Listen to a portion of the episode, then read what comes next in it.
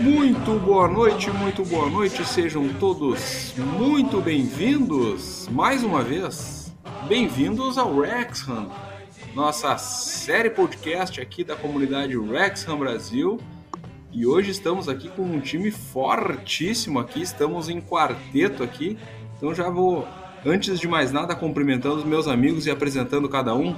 Lucas Dantas, como é que tá? Fala, Thiago, tranquilo? Estamos aqui firme e forte, 10º episódio, para mais um segmento. Bem-vindos ao Wrexham, hoje com a presença ilustre do nosso narrador, Lucas Luna. Fala aí, Luna. Fala, Lucas. Fala, Thiago. Estou aqui mais uma vez para participar do podcast. Bem-vindos ao Wrexham. Bom dia, boa tarde, boa noite para quem estiver ouvindo aí. Boa. Thales, como é que tá? Tudo certo? Pô, tudo tranquilo, estamos aqui num quarteto fantástico aqui. Peço desculpa.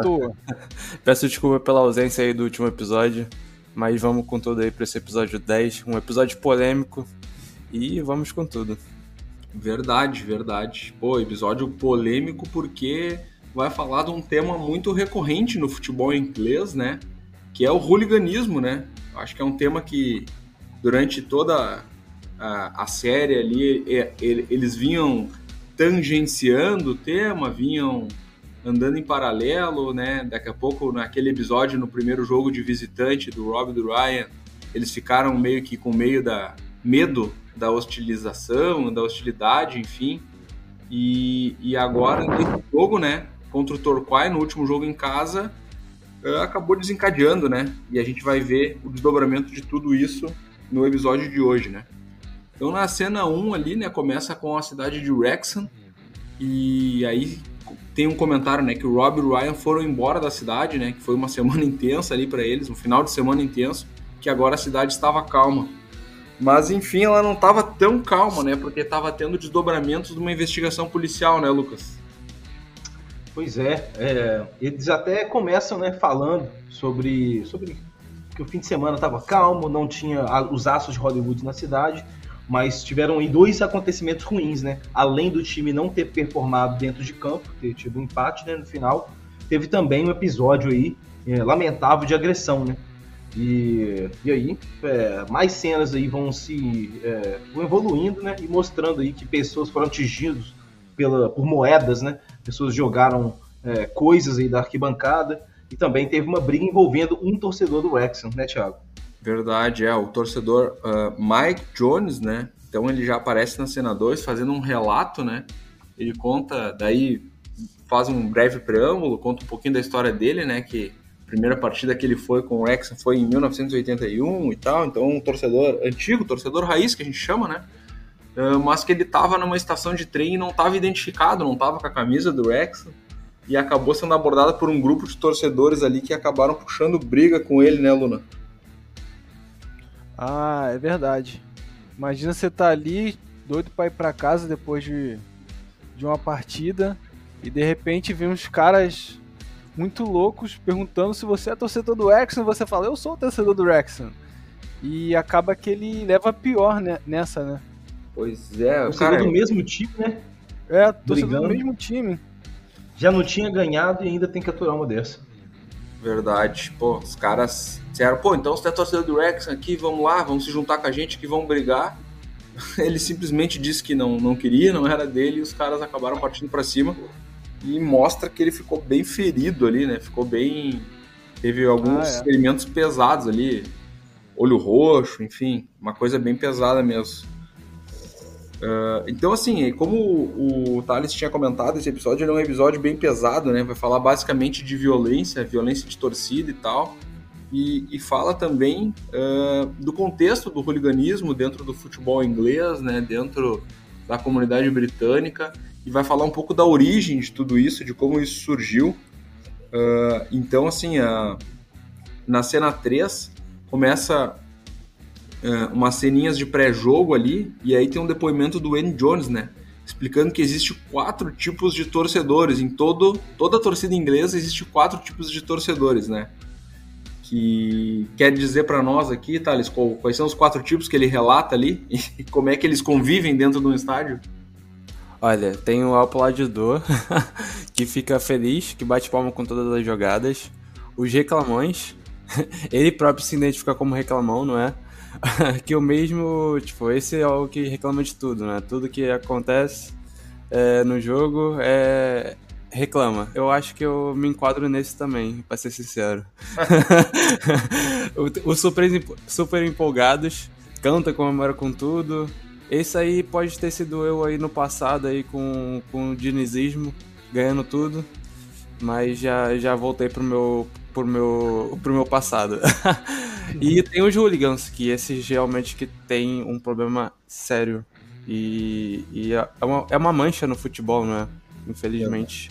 É isso. Thales, esse período aí de super empolgado durou quanto tempo? Foi um bom tempinho. O Fernando Diniz mostrou confiança, ainda mais batendo no Flamengo aí do Lucas Luna por 4-0, um chocolate no final do Carioca. Só que aí depois teve o Fortaleza, não é? Aí as coisas vai desandando. Vamos falar um pouquinho de cada um então, o que cada um se enquadra aí nesse perfil de torcedor aí, se vocês também concordam, né? Que existem esses quatro tipos de torcedores aí. Então o Thales já disse para nós que ele se enquadra como reclamão. Luna, quando tu tá no estádio, assim, como é que tu te comporta e qual é teu perfil de torcida? Cara, pra falar a verdade, eu nunca fui num estádio, mas... Caraca, eu não sei eu não sei o que sairia de mim num estádio, mas aqui em casa eu sou uma mistura de reclamão com super empolgado. Eu, ainda mais com esse Flamengo que perde e ganha e... sabe o que vai ser no próximo jogo, não tem uma constância. Ultimamente eu tenho sido super empolgado e reclamão, e confesso que tenho reclamado bastante, não é pouco não. Eu tenho uma curiosidade aqui, uma pergunta pro Lucas. E na época do Vitor Pereira, como é que era? Cara, se eu te falar... Não, eu ia falar aqui, ó. Eu sou reclamão por natureza, mas quando o time tá bem eu tô super empolgado. Então teve um período aí que eu era super empolgado, só que aí o Corinthians entrou numa maré de azar, né? Entrou numa espiral negativa. Aí o Vitor Pereira no passado foi o que o Corinthians teve de melhor nos últimos 5 anos, cara. Então eu tava empolgado quando tava na final da Copa do Brasil, quando eliminou o Boca, eu tava empolgado. Mas mesmo assim eu sou realista, eu sei que o Corinthians fez ano passado provavelmente não vai acontecer pelos próximos anos aí, infelizmente. Nossa, cara, sinceramente, eu não sei como é que vocês conseguem encher tanta bola do Vitor Pereira, assim, cara. Ele não fez nada demais do Corinthians, cara. O próprio Fábio Carilli fez um trabalho muito melhor que o dele na época lá. Vocês enchem muita bola desse cara, sinceramente, assim. Conseguiu levar o time pra uma final de Copa do Brasil, o Corinthians. Não é encher a bola, é que isso aí não é nada demais o que ele fez, mas isso aí mostra onde o Corinthians estava. O que ele fez foi o que melhor teve nos últimos 5 anos. E não aconteceu nada, ele não ganhou nada. Pois é. Bom, falando um pouquinho rapidamente de mim, então, falando dos perfis ali, né? Até não concordo tanto, assim, com... Assim, eu não resumiria os perfis de torcedores a esses 4, mas com certeza... certeza tem mais. Mas com certeza esses 4, teoricamente, acho que são a maioria, dá pra se dizer assim. E eu acho que entre os super empolgados ali, os caras que cantam e comemoram, eu acho que é o cara no estádio até os 20, 22 anos ali, que é aquela... O cara, vou no meio da torcida, vou fazer festa, vou cantar, sei o quê, né? Vai pro estádio, quer fazer aquece, quer beber lá de fora até o último segundo e tal. Mas depois o cara fica um pouquinho mais experiente ali, o cara acaba se enquadrando, acho que mais no perfil reclamão mesmo, cara. É difícil, tipo, tu tá no estádio e não reclamar de uma decisão de um treinador, de um jogador, assim. O que mais me irrita é jogador burro, cara. O cara que tomada de decisão errada. Pô, mas se eu paguei o ingresso, eu quero reclamar. Eu paguei pra reclamar. Eu vou lá, vou xingar o juiz, vou xingar o adversário, vou xingar meu próprio jogador. Mas ao mesmo tempo, quando a gente tá no estádio e o time tá fazendo por onde, tá fazendo por merecer, né? Também não tem como não apoiar o time, assim. Então é uma montanha-russa de emoções, vamos colocar assim. Porque quando tá bem, você também elogia tudo, né? Tudo tá bom, o treinador é gênio, o assistente técnico também, o preparador físico é de outro mundo. Mas enfim, tem esses perfis, né? E aí eles entram no detalhe de que tem esse quarto perfil que ele detalha ali, o Wayne Jones detalha, que é o dos hooligans, né? Então, assim, eles falam que é a galera que defende o clube.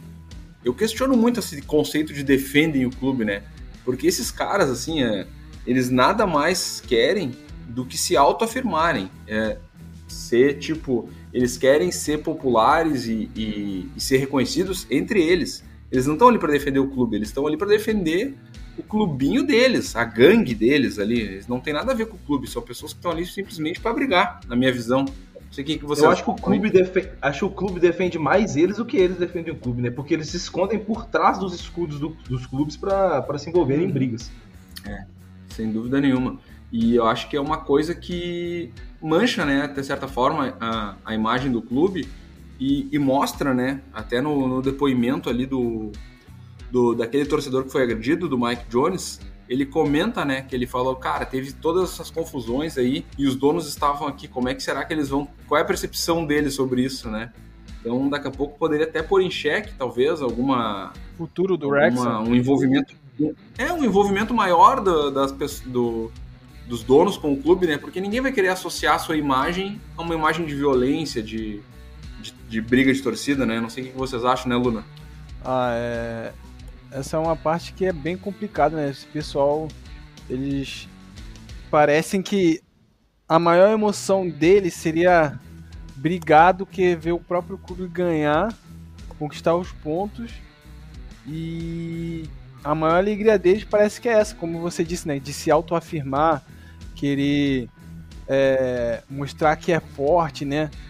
E fala que também o hooligan surgiu ali por causa de algumas crises de alguns jovens que não tinham empregos, e eles queriam alguma forma de descontar, né, em outras pessoas. Então o hooliganismo é, como o Lucas falou, se escondendo atrás do escudo do clube. O cara, ele quer descontar talvez o que ele vive ali no dia a dia dele, insatisfeito, indignado, e ele põe aquela fantasia dele, que nada mais é que uma fantasia, uma máscara, para poder descontar em outras pessoas. A gente até vai ver isso, né? Porque eles pegam um depoimento de um torcedor que eles chamam de ex-hooligan ali, mais pra frente no episódio. Mas, assim, vamos falar mais um pouquinho ali, porque eles detalham bem, né? Eles pegam um conceito, como surgiu, qual a origem. Mas eu acho que é muito... Como é que é a palavra? Estereotipado. Eu acho que eles pegaram um estereótipo muito forte. É um cara de classe média baixa, que gosta de brigar. E, cara, eu não vejo, assim, somente dessa forma, sabe? Porque se for parar pra pensar, o futebol em si, ele já tá bem elitizado em todos os lugares do mundo, não só no Brasil. E na Europa não é diferente. E, claro, hoje em dia se vê muito menos briga em estádio, mas vou pegar um exemplo da Euro, que aconteceu na Inglaterra no ano de 2020... Acho que foi 2021, né? Porque não aconteceu em 2020. A Itália ganhou da Inglaterra final? Isso. Cara, não tinha nenhum pobrezinho no estádio lá. Não tinha pobre no estádio. E olha o que aconteceu na saída do estádio. Olha tudo que envolveu aquele jogo. Gente brigando, brigas generalizadas em metrô e coisa. Então eu acho que esse negócio de estereotipar o hooligan, de dizer que é um cara de classe média baixa, que vai ali para aliviar as frustrações da vida dele, eu acho que é uma coisa que é um discurso muito cômodo para as autoridades, para as pessoas que detêm o poder, mas eu vejo que não é somente isso, né, Thales? Não sei qual é a tua visão aí, daqui a pouco, tu que mora aí na Europa, né, daqui a pouco não tem, em alguns países é mais popularizado o termo hooligans, em outros já eles chamam de ultras, aqui na América do Sul a gente fala em barra bravas, no Brasil torcidas organizadas, acaba tudo sendo um pouco da mesma coisa, mas como é a tua visão aí, tu que acompanha um pouquinho mais de perto na Europa? Pô, aqui na Europa realmente também os hooligans são muito presentes, até aqui no Porto, onde eu moro. O ano passado, na festa do título do Porto, teve um cara da Super Dragões, que é uma claque daqui, que é super conhecida do Porto, e um membro deu uma facada em outro torcedor do Porto. Então aqui realmente é complicado. Aqui também é conhecido, até uma curiosidade para vocês, aqui tem uma cidade que se chama Guimarães. E tem um clube que é conhecido como Vitória de Guimarães, que é de lá. E os torcedores são mesmo muito fanáticos. Aí se você chega lá com uma camisa do Porto, do Benfica, vocês ainda podem ser agredidos e tal. Então, se vocês forem visitar Guimarães, não vá com camisa de outro clube. Tá certo. E assim, falando sobre os hooligans, eu também concordo plenamente com você, eu concordo totalmente. Realmente essa questão de querer dizer que os hooligans são tal tipo de pessoas, são pobres, que estão problemas sociais, que vão pra lá pra descontar sua raiva e brigar. Mas eu discordo nessa parte, porque realmente brigas assim sempre acontecem, até nesse exemplo que você disse, Thiago, da Euro. Nota-se que não é só as pessoas de baixa renda. Mas por que esse discurso continua? Porque convém a eles. Porque aí, no caso, aumenta o bilhete, aumenta o preço dos ingressos e pronto, convém, não é? Verdade. A gente nota, né, que desde que aconteceu aquela tragédia de Hillsborough, do Liverpool, que é uma cena muito triste, né, que morreu muita gente, e hoje ficou comprovado que a culpa foi de quem estava fazendo a segurança do estádio e do jogo, e não dos torcedores, como na época foi associado, né, no governo da Margaret Thatcher ainda na época. Mudou-se muitas coisas na Inglaterra, né, com relação à torcida, e nota-se que realmente a violência no estádio, pelo que se noticia, diminuiu bastante. Mas não sei se vocês tiveram a oportunidade de já assistir aquele filme dos hooligans, que na época lá em 2005, 2004, lançou-se um filme de hooligans onde conta um pouco da história da torcida do West Ham. E ali nota-se que, assim, o público de hooligan, digamos assim, eles foram, entre aspas, um pouco afastados do estádio, não totalmente, mas que o entorno do estádio e essas brigas acabavam acontecendo em locais próximos ao estádio, mas fora, né? Eles marcavam locais de encontro para brigar entre as duas torcidas que iam jogar. Então é realmente muito, muito complexo esse tema e gera muita polêmica. Dantas, tu que mora nos Estados Unidos, aí a cultura de torcida é bem diferente, né? A gente até comentou um pouco disso num outro episódio que a gente também falou de torcida, mas aí, pelo que eu vejo, assim, não tem muito esse tipo de situação, né? Cara, é muito raramente mesmo acontece algum tipo de confusão. Eu já fui em vários eventos aqui esportivos, basquete, futebol americano, as torcidas ficam juntas, cara. Torcidas juntas, sentadas um do lado dos outros, comemorando também um dos lados dos outros. É 0% de briga. A única chance de você sair, talvez alguém morrer no estádio, é comendo um hambúrguer aí que tá muito gordurado, sabe? Esse aí é o jeito mais fácil. Pois é. Então assim, o tema hooligans é um tema realmente polêmico, é um tema que é abordado com bastante profundidade nesse episódio. Eu achei que eles botaram assim o dedo na ferida, mas ao mesmo tempo estereotiparam demais a situação. Isso aí foi uma coisa que eu não gostei tanto. Então, falando em estereótipo, eles pegaram o Johnny Taylor ali, né? Que é um trabalhador operário, né? Wrexham em si é uma cidade operária. E ali eles legendam o Johnny Taylor como um ex-hooligan, né? Falando sobre como era a vida dele quando ele estava naquele grupo ali. E ele faz um depoimento bem padrão, assim, dizendo: eu gostava de ir lá brigar porque lá fazia esquecer os problemas do trabalho, meus problemas do dia a dia.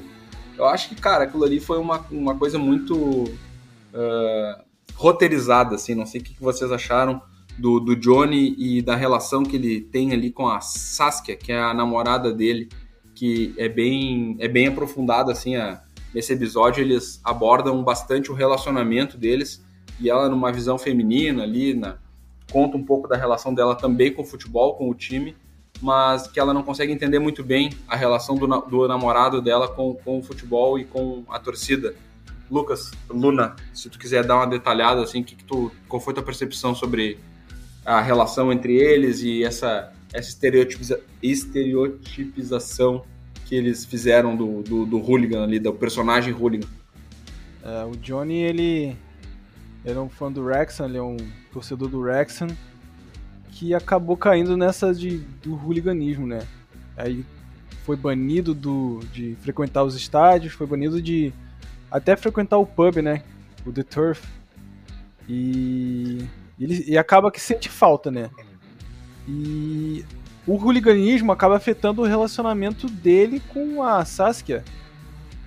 E, na real, o Thiago, eu acho que a moral que eles querem trazer para esse episódio é, tipo assim, o hooliganismo e as suas consequências. Sim, né? Sim. Então, você vê que eles vão e voltam, e isso é uma coisa que atrapalha o relacionamento deles. Eles estão juntos há algum tempo, mas ainda são namorados, então é uma coisa que mantém o relacionamento instável, né? Verdade, é. Até conta um pouco mais pra frente, né? Que a Saskia, ela concorre a um cargo público ali com relação à segurança pública, detetive, né? Detetive, isso.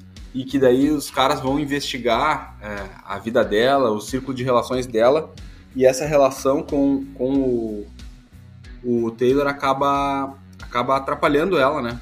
Nessa questão do trabalho. É verdade, numa dessas etapas ela tinha que falar sobre a vida dela, sobre a vida pregressa, e ela acabou ficando, né? Não conseguiu o cargo por causa do hooliganismo do namorado dela. Verdade. Situação bem complicada. Ela deve sofrer, né? É.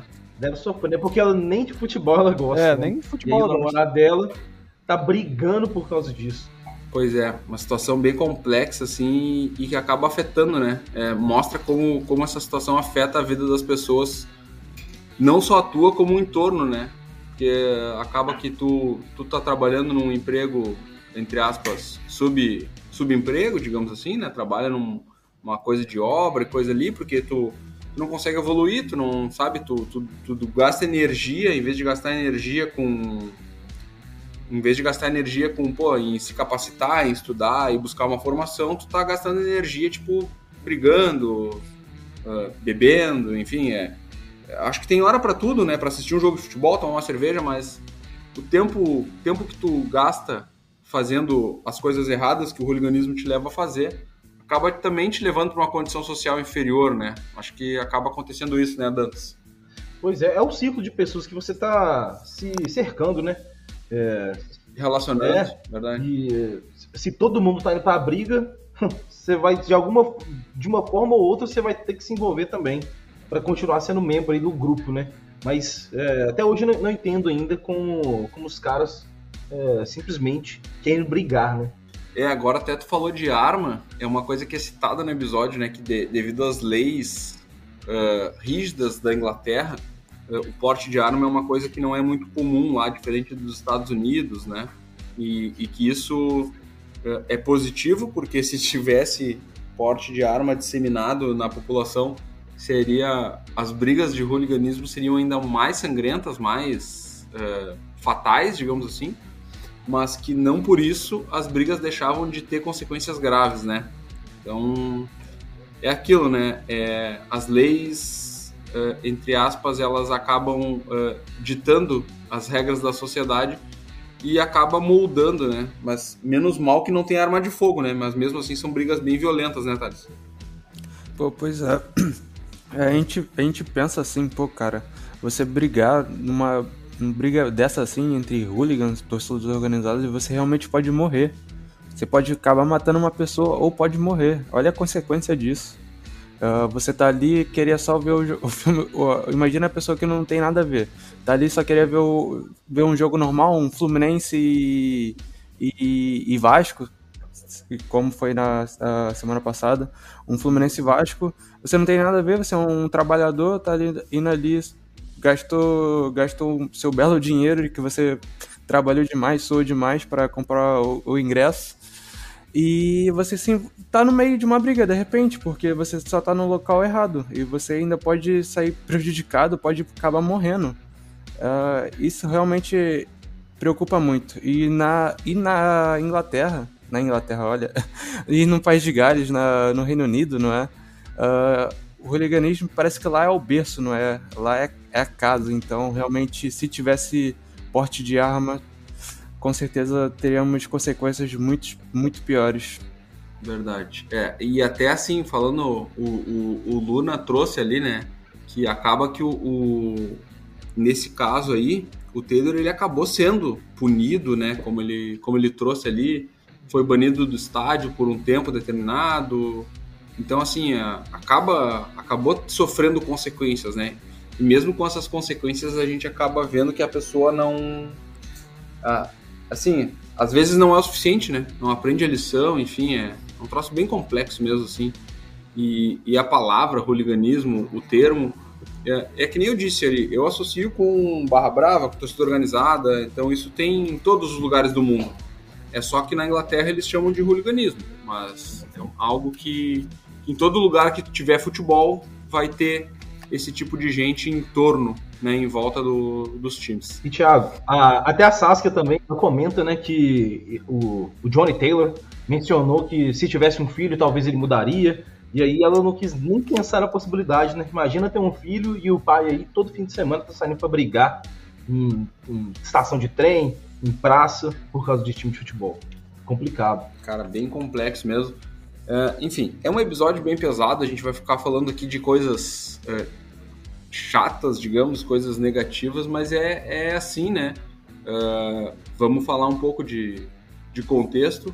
Quando tu compra um time na Inglaterra, né, que foi o caso do Rob e do Ryan, cara, isso tá no pacote, né? Dá pra se dizer assim, porque é cultural. Então, é algo que em algum momento tu precisaria abordar, né, Dantas? Digamos assim. Sim. Não teria como passar pela série sem falar disso. Não, com certeza. Até porque tem uma forte ligação também com o Brasil, né? Com as torcidas organizadas que a gente tem no Brasil e que a gente passa pelos mesmos problemas. Talvez a infraestrutura deles está muito acima da gente, mas esse problema aí ainda é comum, né, entre países de primeiro, segundo e terceiro mundo. Verdade. E assim, a investigação ali desse caso do jogo com o Torquay, ela seguiu e acabou eles descobrindo, né, mais ou menos ali pelas filmagens, que uma pessoa recebe uma garrafada na cabeça e tal, e o Rob e o Ryan acabam recebendo essa notícia quando eles já estão nos Estados Unidos, né? E eles reagem assim, tipo, de uma forma, vamos dizer assim, surpresos, mas não tão surpresos, mais tristes, acho que diria assim, né, Luna? Imagina você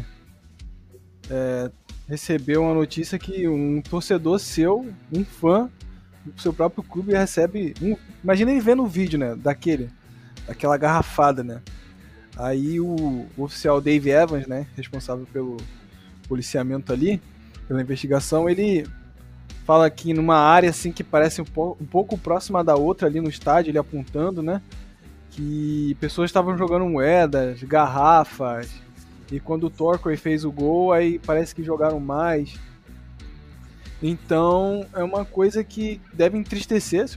Eu particularmente fico indignado quando vejo notícias sobre isso, ainda mais envolvendo o Flamengo, o próprio Wrexham agora, né, que também é um time do coração. Porque o futebol não é pra isso, cara. O futebol é pra gente torcer pelo clube e a gente vê o time adversário não como um inimigo mortal. Não, o cara... é só o meu adversário, tipo, a rivalidade fica ali dentro do campo. E, tipo assim, a pessoa, ela extravasa ali, mas no outro dia ela pode estar sentada do lado do cara no metrô, num trem, mas não vai fazer isso com ela. Então, é uma loucura. Isso é uma coisa que é muito curiosa, cara. E é uma coisa que, assim, eu frequento muito estádio, né? Sempre frequentei e tal, e nem tu comentasse aí, pô, nunca fui no estádio. Aí o Thales, poxa, só fui, mas só ia no Maracanã e tal, não sei o que. Cara, sabe o que acontece? É uma coisa que é bem curiosa. As torcidas organizadas, por exemplo, aqui, exemplo do Brasil, eu não sei como é que funciona isso lá na Inglaterra, se a rivalidade são com todos, mas acredito que não. Eu acredito que seja algo semelhante ao Brasil. Vou te dar um exemplo assim, ó. A torcida do Flamengo, quando vem ao Beira-Rio, ela é super bem recebida, meu. Tu pode andar com camisa do Flamengo no meio da torcida do Inter, fazer churrasco antes do jogo junto, tudo, tá tudo certo. Mas se for uma torcida, por exemplo, do Atlético Mineiro, que botar os pés aqui no Beira-Rio, um time que também, assim, digamos assim, semelhante ao Flamengo, é grande, é de outros estados e tal, não sei o quê, pela rivalidade entre as torcidas organizadas, que é uma coisa criada lá de trás, e que, assim, não necessariamente a torcida do Inter gosta da do Flamengo e não gosta da do Atlético Mineiro. Isso é uma coisa muito pessoal de cada um, entendeu? A torcida do Atlético Mineiro, por exemplo, não pode circular livremente nos arredores do Beira-Rio. A torcida do Corinthians, nem se fala, porque mas daí é uma rivalidade de clube mesmo. É difícil, não. A torcida, assim, desde que de 2005, principalmente, pra frente, a torcida do Corinthians acabou sendo, não, persona não grata aqui. Mas, assim, O que eu quero dizer é o seguinte, o ambiente no estádio se forma em torno das alianças das organizadas. Então, assim, não interessa se tu tem um amigo corintiano e tu quer levar ele lá no Beira-Rio, ou se tu tem um amigo atleticano e tu quer levar ele lá. Se ele tiver de camisa do Atlético, tu vai te incomodar. Não interessa se tu tá de camisa do Inter do lado dele, por exemplo. Ao passo de que, assim, tu pode odiar aquele cara do Flamengo que tá passando ali, mas ele é torcedor do Flamengo. Se alguém botar a mão com ele, vai chegar alguém do organizado e vai botar a mão em ti e dizer, meu, deixa o cara que o cara é dos nossos. Então é, cara, é algo que é inadmissível, assim. Eu acho que todo mundo deveria ser bem recebido em qualquer lugar. Essa é a minha visão, entendeu? Também então, acho, acaba que as organizadas acabam ditando o que é, o que pode e o que não pode dentro de um estádio. Isso acaba sendo muito triste, né, Dantas? Pois é, pô, as organizadas até escolhem técnico, né? O que o Corinthians fez aí recentemente, os caras ligaram para o organizado para ver se poderia contratar o Cuca ou não, e a organizada autorizou ainda. Cara, que conjunto de bagunça, viu? Pode ir, segue o jogo. E aí, falando um pouco, assim, indo mais pro final do episódio ali, então, como a gente comentou ali anteriormente, a investigação seguiu em frente, foram identificados os agressores e tal, a cena, e acaba que o oficial Dave Evans explica, né, que, assim, que o Wrexham acabava que tinha uma média de 4 mil pessoas, 3 mil pessoas, 5 mil pessoas nos jogos grandes, e que agora os jogos todos estavam sempre lotados com 10 mil pessoas para mais, e que isso acabava, de certa forma, também atraindo outro tipo de público, outro tipo de pessoa, e é normal, né? Quanto mais gente no estádio, mais propício à desordem estaríamos, digamos assim, né? E acaba que o que mais me chamou a atenção nesse episódio foi o depoimento do Mike Jones no final ali, onde ele fala que ele foi o torcedor agredido, mas a preocupação dele nem era essa, né, Thales? A preocupação dele era realmente com a imagem do clube e como isso ia chegar nos donos. Isso aqui é uma coisa mais louca do episódio. Pô, pois é, a gente veria, realmente, a gente olha pro Mike Jones, não é? A gente sente a dor dele. Nosso cara ficou acabado. Por um ato de covardia desses hooligans do Wrexham, não é? Infelizmente vão continuar ligados ao clube, porque, como o Lucas falou, eles se defendem atrás dos escudos dos escudos do clube que eles representam, e realmente o Mike Jones mostrou essa preocupação da reação dos donos, não é? E eu também confesso que, se eu fosse ele, também ficaria preocupado, porque eles acabaram de comprar... Acabaram não, né? Já tem algum tempo que compraram o clube, só que talvez não imaginavam que isso ainda estaria presente agora no futebol, não é? Pois é. E com certeza deve ter sido um choque. Foi um choque pros donos, pro Ryan e pro Rob. Pois é.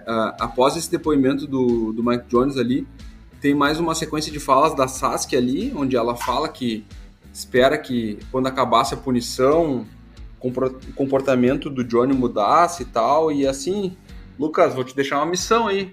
Assim como a gente conseguiu chegar no Shaw Winter aí, quem sabe tu chega no Johnny lá pra ver como é que tá, se já acabou essa punição aí. O que tu acha?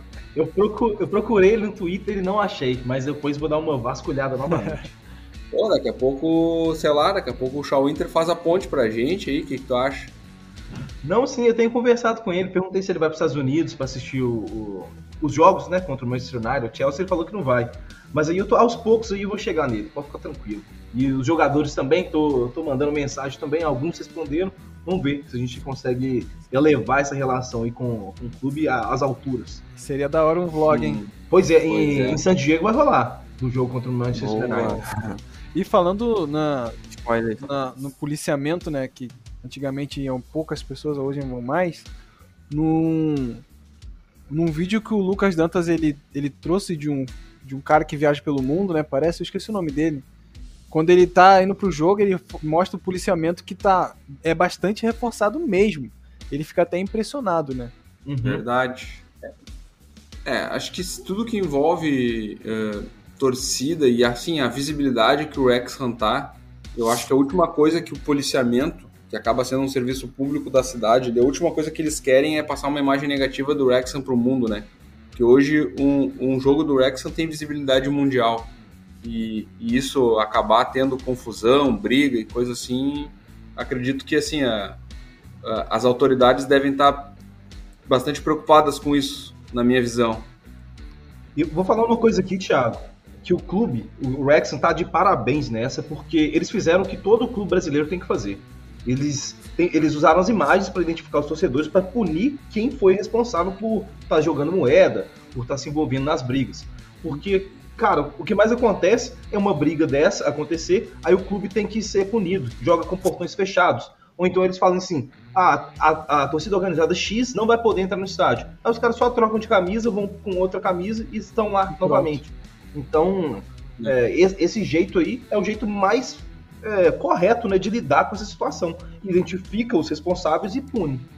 O que muito acontece aqui no Rio Grande do Sul é assim, é punir instrumento, punir bandeira, punir barra, e as pessoas continuam entrando no estádio, entendeu? Eles já fizeram isso, né, com cerveja, né? Puniu bandeira, igual você falou aí. Teve um jogo, acho que foi foi Vitória e Bahia, não sei, foi no Salvador. Os caras tiraram uma privada, tiraram a privada do banheiro e jogaram lá embaixo, acertaram alguém, cara. Meu Deus. E aí eu fiquei pensando, cara, o que eles vão fazer? Eles vão punir quem fez isso ou eles vão punir o banheiro? Fala assim, não vai ter banheiro mais no estádio, não vai ter mais privado, porque o pessoal joga privado nos outros. Falando nisso aí, nessa reflexão agora, eu tive uma ideia que talvez poderia ajudar, né? Tem VAR agora para todo tipo de lance, agora tem que ter VAR também pro hooligan, né, ali no estádio. Seria interessante. Não, mas tem que ter com o drone consegue flagrar essas pessoas aí que estão lá com laser, né, com sinalizador, jogando coisa. Eu já vi o pessoal jogar bolo em estádio, já aconteceu no jogo do Atlético Mineiro, eu lembro. Jogaram um bolo no estádio, o jogador pegou assim e mostrou pro juiz. Aí não sei se eles comeram, mas eu não sei, mas eles jogam qualquer coisa. Cara, pois é, cara, bem complicado assim, acaba manchando bastante a imagem do clube, então assim, eu acho que o que tem que ser feito é realmente isso, é punir exemplarmente, porque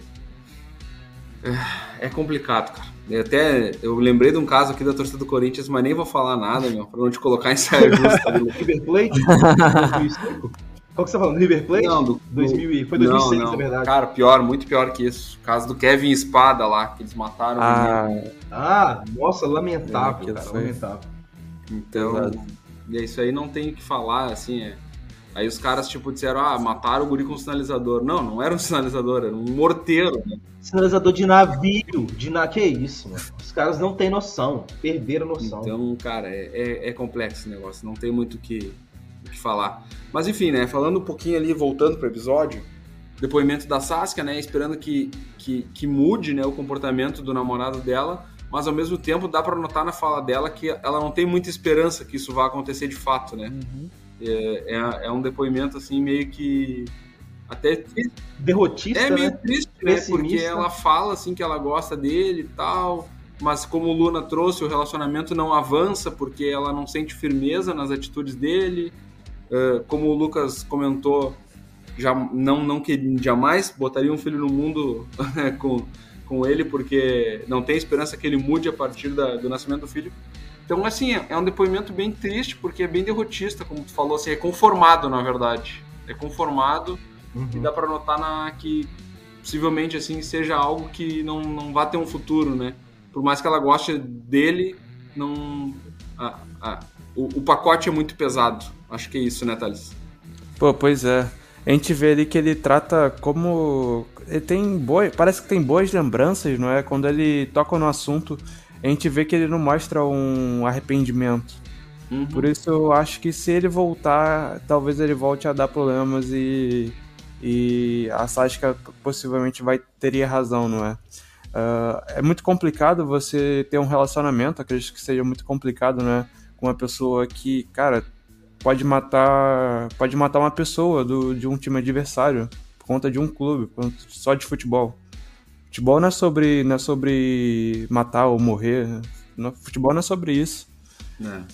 É muito complicado. E aí, assim, o episódio basicamente se encerra, né?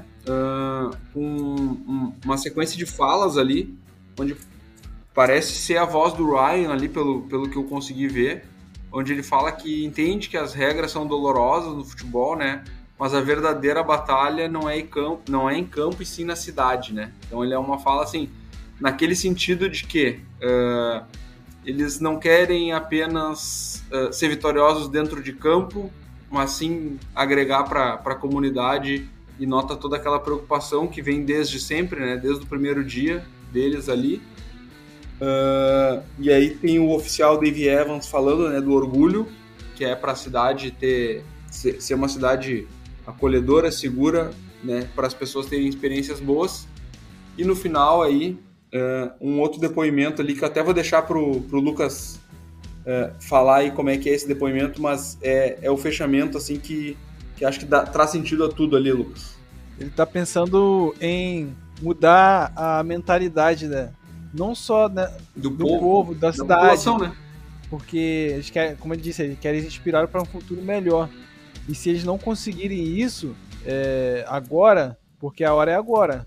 Se eles chegaram, eles não querem, como o Thiago falou, eles não querem trazer mudança somente para o clube.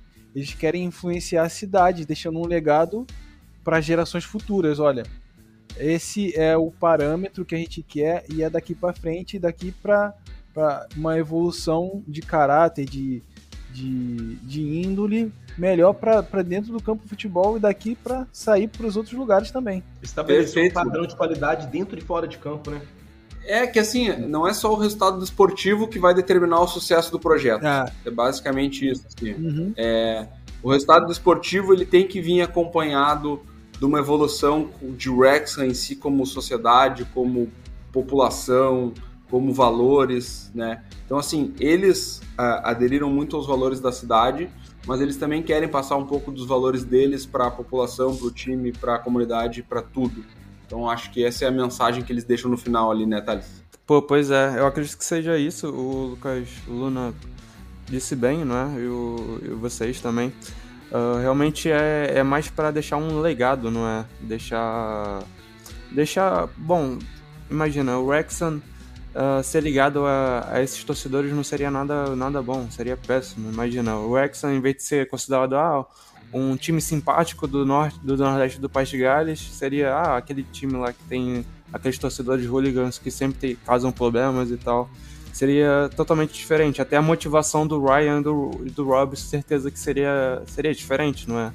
Você ser dono de um clube assim não deve ser nada legal, não deve ser nada inspirador, como usando as palavras do Ryan. Então, assim, é um episódio pesado, um episódio, assim, que traz assuntos meio chatos, mas foi o que a gente conseguiu trazer, assim, né, uma visão de quem tá acompanhando o time a partir da série, enfim, e notar que essa preocupação existe por parte deles, e que se propõe a ser diferente do que era até então, né, se propõe a se afastar da questão do hooliganismo, da violência, e tentar se tornar, talvez, sei lá, um time modelo. Então é isso. Vamos para os recados finais aí, Lucas. Se quiser puxar a frente aí, fazer aquele nosso jabazinho gostoso. É isso aí, galera. Se você está escutando até aqui e ainda não se inscreveu nos nossos canais, não nos segue nas redes sociais, agora é a hora. A gente está no Facebook, Twitter, Instagram, estamos na Twitch, TikTok também. Temos nosso site oficial, wrexham.com.br, e também nossos 2 canais no YouTube, com vídeos em inglês e também em português. Luna, prazerzão te ter aqui, cara. Quer deixar um recado final pro nosso público aí? Queria agradecer aí a oportunidade ao Dantas, agradecer ao Thiago, a participação também do Thales, e dizer que é sempre bom falar de futebol, sempre bom falar de Wrexham, né? E agora ainda mais com esse acesso aí que veio. E é isso, muito obrigado. Que esse episódio possa ter trago uma reflexão pra gente também, como se comportar no estádio, ou em casa mesmo, né? Que às vezes a gente é o reflexo um pouco do que a gente em casa. Cara, eu vou te digo mais, na rede social. Na rede social, no Twitter, principalmente. Tem muitos torcedores usados. E é isso. Então, assim, tem muita coisa pra gente evoluir, né, como torcedor, e acho que é bem válida essa reflexão aí que tu falou de casa, e rapidamente me veio assim, pô, Às vezes na rede social a pessoa é muito mais agressiva do que ela seria pessoalmente no estádio, né? Verdade. Thales, abraço pro nosso público aí, recado final. Pô, deixar um grande abraço aí pra vocês. Muito obrigado por ter escutado até agora. Foi muito legal comentar sobre esse episódio, um episódio polêmico, não é? Sempre interessante comentar sobre. E também deixar um abraço e um parabéns para a comunidade Notts Country Brasil, que garantiu o acesso. Vamos convidar todos a ficarem ligados aí nas nossas redes sociais, como o Lucas disse.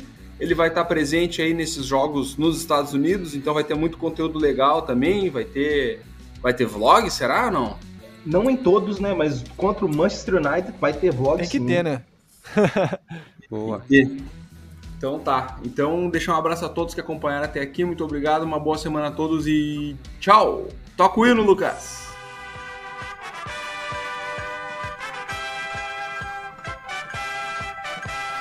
Here they come, a mighty champion.